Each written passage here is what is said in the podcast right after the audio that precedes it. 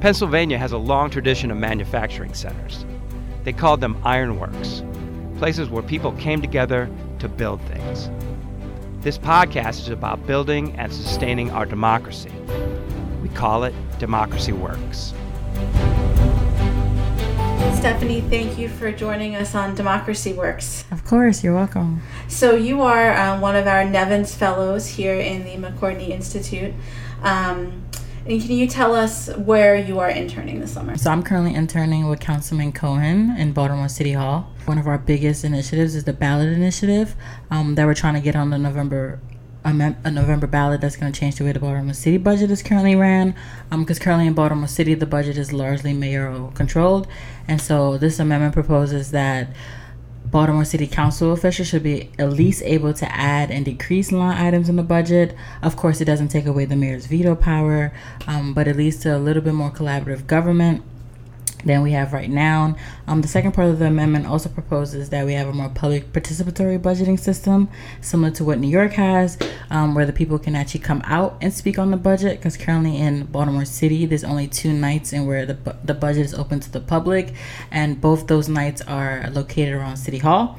So we don't think that's very accessible to the entire city of Baltimore altogether. So we're hoping that um, we can change that a bit. And I know you are you're going out and helping to, to canvass and yes. spread the word about this amendment. So that strikes me as pretty complicated yes. to explain. Yes. So um, how are you doing that? What are some of your tactics? Yeah, it was very hard when I first got started. Uh, I never did local canvassing myself. I've done like phone canvassing, which is very different than um, in-person canvassing, where people sometimes don't want to stop. Um, so you get really good at reading people and reading people's like body language. Um, but the first you know week i was very nervous going up to strangers at farmers markets the bus stop uh, concerts.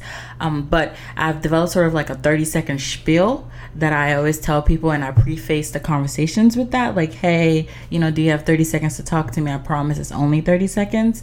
And so when i get that information to them as quickly as possible and also using layman's terms because um, the the budget itself, I mean the the amendment that we have is pretty complicated to read, and of course if they want to read it themselves, I offer it to them.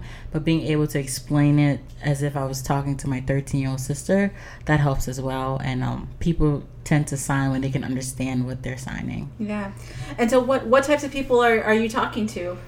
Well, we're really interested. In, we have to collect 10,000 signatures with 10,000 legible signatures. So, really 18,000 because a lot of them get thrown out um, from registered Baltimore City residents.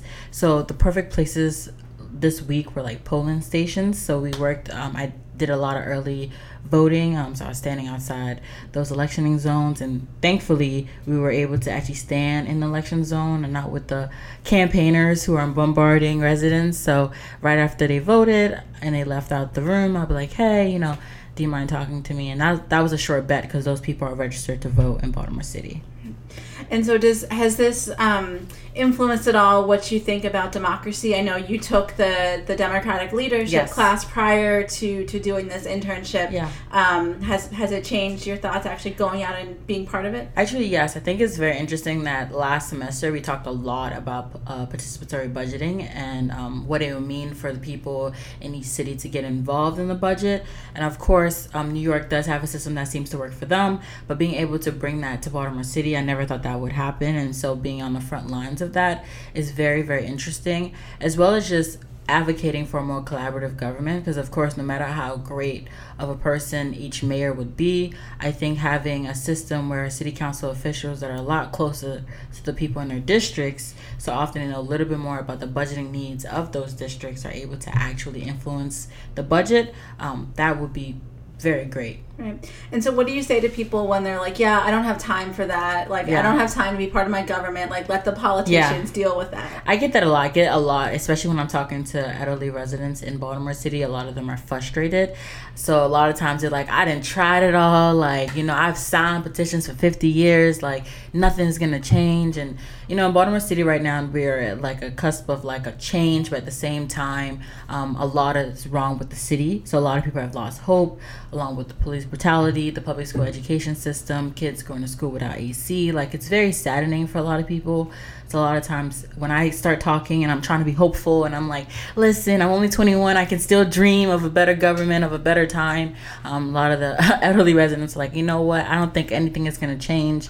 Um, but after I talk to them and I tell them, but look how excited I am about it. You know, look how optimistic I am about it. Just, you know, do it for me. And they're like, you know what? Yeah, I'll do it for the older generation, but I don't think it's going to change while I'm still alive. But definitely people who are very skeptical that this is actually going to do anything. But the local government, more than people even know, um, has the most direct effect on the constituents in those districts.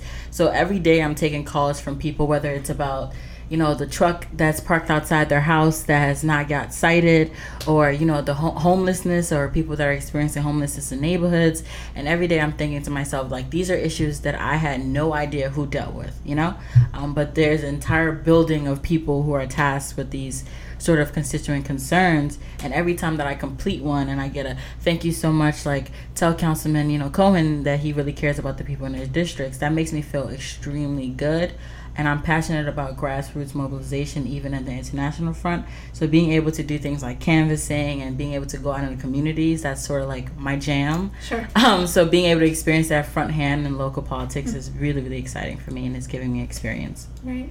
Um, and so I want to switch gears a little bit and talk to you about the underground. We have listeners of this podcast from all around the country and all around the world. So yeah. for those who aren't familiar, can you tell us what it is? Yes, the underground is a student complete uh, Penn State student ran news media site. We're completely digital, and so I just became the editor in chief, um, taking over Adri- the amazing Adriana Lacy, who is now working at the New York Times for the summer. Um, but basically uh, students get together and they write and they produce their own news based on what they think Penn State students want to hear. And we're really particular about coming from a multicultural lens. So, having multiple perspectives from students from multiple backgrounds interested in multiple different things. So, we have a politics section, an identity section, just introduce a sports section, which is really, really cool because um, we're doing a lot of writing this summer about the NFL draft and what the next man up is. And so the the free press, of course, is also a huge yes. part of, of democracy. Mm-hmm. Do, do you kind of see that fitting into some of your other career ambitions? Definitely. Things? I so I was raised by my dad, who was a journalist, and he um, love, love, love journalism and wanted me to be a journalist myself. So when he heard that I was editor in chief of the Underground, he was like, "Does this mean?" And I was like, "Dad, like you know, no, no, I just love writing and I love journalism, and I think the idea that um, journalists and politicians can't sit in the same room because they're on the opposite sides is absolutely crazy. Because as a person who loves politics and wants to work in it her entire life, um, but think that the press have a job to hold those in office accountable for their actions and being able to have those people there as sort of like an audience cost or people that are looking over your shoulder is very important. So I always advocate for my writers, especially in the politics section, that you write the truth. It doesn't matter who you think you're gonna hurt in the process. It doesn't matter what you know the flack of it is. Is if you think this is important for people to know, do you care about it? Are you enraged by it? If so, then this means there's another person who could similarly feel the same way. And so just following that same mindset, I think, is why we've been successful in producing like true and endearing news in the underground. And so we, we talked about um, apathy a little bit before. I think college students are also notoriously apathetic. Yeah. so, um, you know, how do you make the, the audience on campus kind of care about not just what you're doing, but just about the world yeah. in general and, and developing that natural curiosity? It's very true. I think a big part of it is having students that write stories that they care about. So a lot of, it's different when you're in class and you're assigned an essay or assignment and you have to do research on it and then you're writing it. This it's clear when you read one of those assignments that the person wasn't passionate about it. Um, but I recently read two pieces from writers that over the summer it was a mental um, illness, a Bernard Bernard piece because a lot of times. Um, you know, we had a lot of recent passings over depression and mental illness. So that piece was written by one of our writers and it was very passionate and very personal. And so, although it was long, we all read it and it was a huge engagement with it. The second piece was um, about the immigration and uh, family detention centers that also got published with about one of our writers. And she, coming from family of immigrants was able to bring a perspective that a lot of times is missing from this conversation because a lot of times the people that are making these policies and are affecting the lives of these immigrants have no idea what it is like to be an immigrant or come from a family of immigrants. So i always encourage people with those type of perspectives that matter to write those type of stories. And so i think that's how we've been successful in that front. And so it's very hard for you not to care when somebody is like hey you know my dad came over here when he was you know this two years old and he got separated from his mom and this is how he felt and this is how i grew up um, i think those sort of like really relative perspectives bring a lot of uh, audience members in yeah you know someone kind of putting their heart and soul out exactly there, you can't help but but engage with exactly. that or you know feel moved by it mm-hmm. Well, great. Um, so, Stephanie, we're going to close here with our uh, Mood of the Nation poll questions. Thinking about um, uh, politics or you know politics in the in the U.S., uh, what makes you angry? I think just the idea of talking about people as if they're not people, as if they're just policies, as if they're just, uh, you know, pawns in a game of, of, politics, especially when it comes to things such as immigration and refugees and migrants. I think a lot of times we lose um, the fact of these are individuals with lives and families and hearts and they're scared and need to be protected. So I think whenever we're passing laws without putting faces to it, that is a problem and that kind of makes me angry. Sure. And then uh, what makes you proud?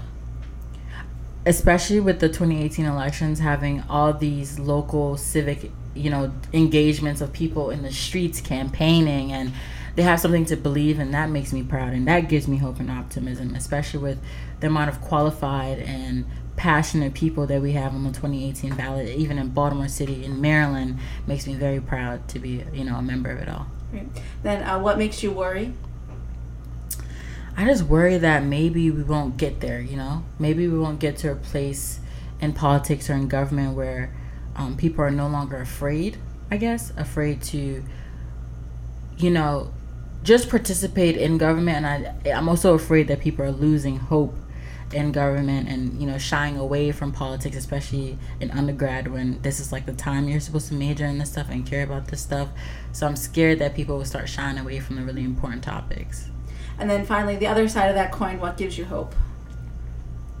Along with that you know there are people who are shying away from politics but the people who are steeped in it like myself are leaning in just a little bit harder and every day i feel like i'm given another reason to keep going. So that's my hope. Absolutely and um, just in this conversation you have raised the optimism quotient on this podcast like that's a million fold.